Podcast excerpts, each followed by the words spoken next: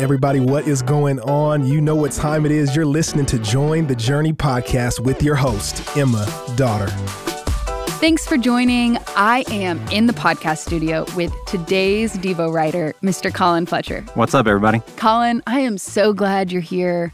Long-time listener, first-time caller. Yes, as, indeed. as indeed. they Glad say. to be here. Um, but for those who don't know you, would you share a little bit about how you came to know the Lord, and then fast forward, what's going on in your life today? I'd love to. Uh, thank you.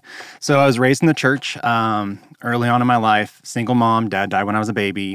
Um, when I hit high school, I got baptized, but then started straying into what the world had to offer, and just got distracted by that, and slowly strayed away from God. In college, kind of did the whole fraternity lifestyle thing. The interesting asterisk with that is that towards the end of my college days, I developed a addiction to Adderall, and that kind of that messed me up. That made life pretty hard for about five, eight years. And but but God, and He's good, and so He started reeling me back in. And then in July 2013, fully surrendered to Christ, and everything. God just let everything start falling into place. Met my wife not too long after that. Had a short season as a children's minister at a small Methodist Wow. church. Yeah, and um, uh, eventually, though, once we got married, uh, we came together and she had been to Watermark before. She had been to the porch before. She wanted to Mm-hmm. check out foundation groups.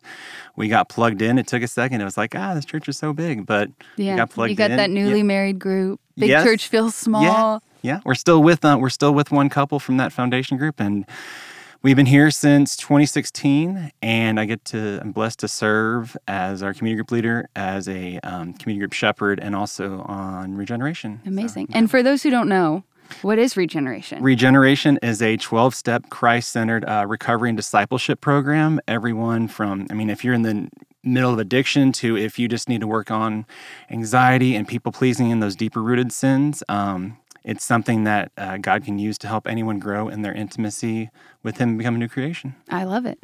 I will uh, make sure we get the link for information about Regen because they have locations all over the Everywhere. country. Everywhere. Yeah. So cool.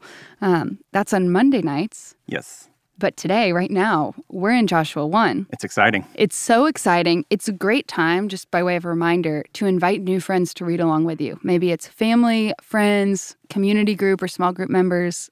Um, I, I know there's some neat stories of young adults reading with their grandparents across the country. that's like cool. Joshua is a great a great starting point, um, and it's it's a little bit more fun than numbers. I mean, number numbers was fun. Joshua's shorter. Yes. We've got some more action. Yep. Um, it's gonna be it's gonna be great. But Collin, I'm gonna let you just take it away.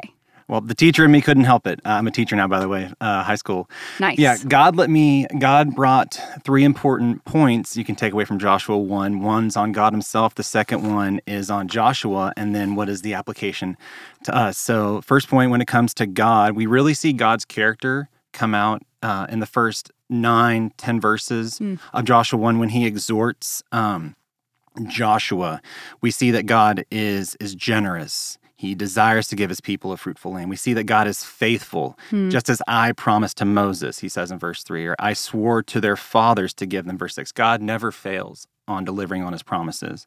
Uh, God protects his people. He says he reassures that no man shall be able to stand before you all the days of your life.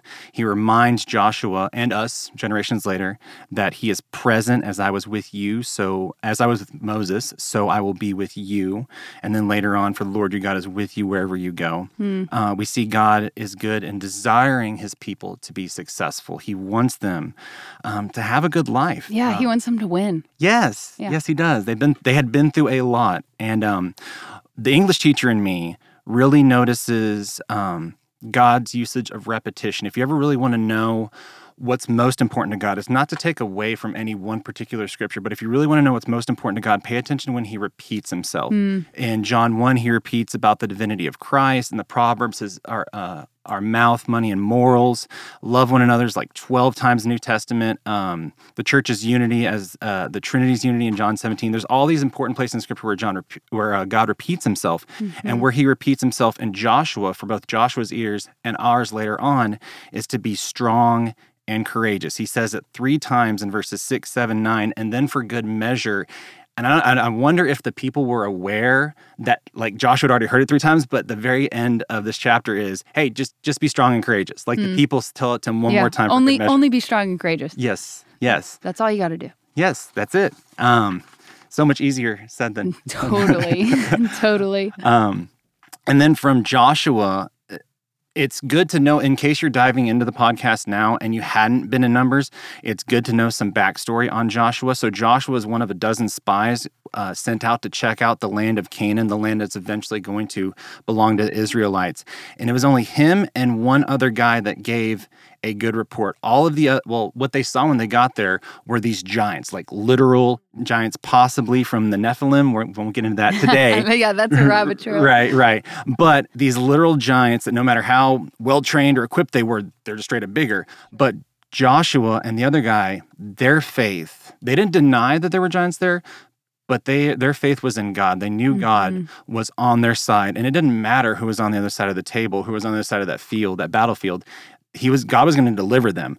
And God blesses Joshua in that the other 10 guys who did not give a good report, they did not get to see the promised land. Joshua not only gets to see it, but he gets to lead the nation of Israel. And so it's Joshua's faith that helped him be victorious. Um, and then within chapter one itself, when we don't know if if he was a little anxious or why, but God made sure to give Joshua that reminder to be strong and courageous. God did not mm-hmm. want him to forget that. And Joshua being a leader, and any of us as Christians, because God's going to place us as Christians in leadership positions at our work, in, in life, wherever that may be, he wanted Joshua to know take that, be strong and courageous, because that then washed over into the people, the Israelites who had been so just full of so much fear back in mm-hmm. Numbers 14 Right. they were now they were eager they they heard joshua they got pumped up.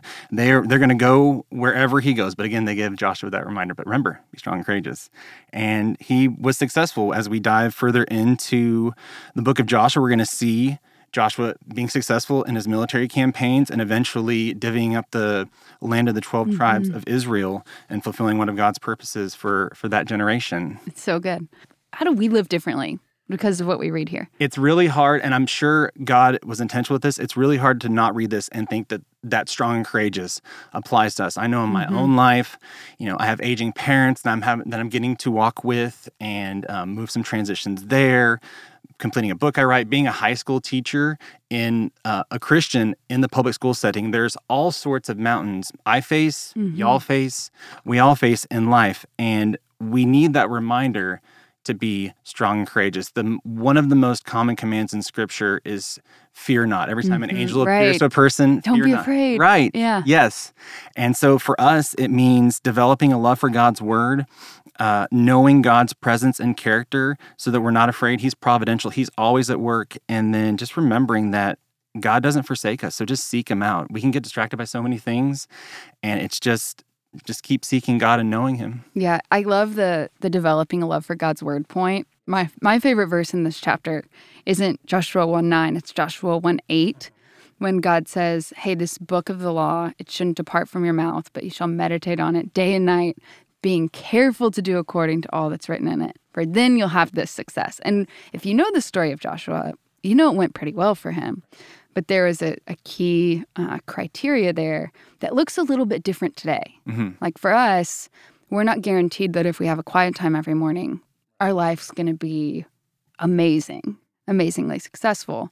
But there is some value in it. Would you speak to that really quick as we close? Well, as you said, that the the thing that came to mind is that God doesn't necessarily deliver us from the storms Uh, or from the storms from our life, but He gives us peace in the middle of the storms. Mm. The more faithful we are to God, the the harder positions, frankly, He's going to put us in because He needs hardworking people who love Him, who love His Son, and are willing to to share the gospel in a world that's frankly hostile to it. But we mm. got to keep loving our neighbor as best as we can and just sharing, being a light. It's a good challenge, Collin. Thank you for being here. Thank you for having me. You're welcome.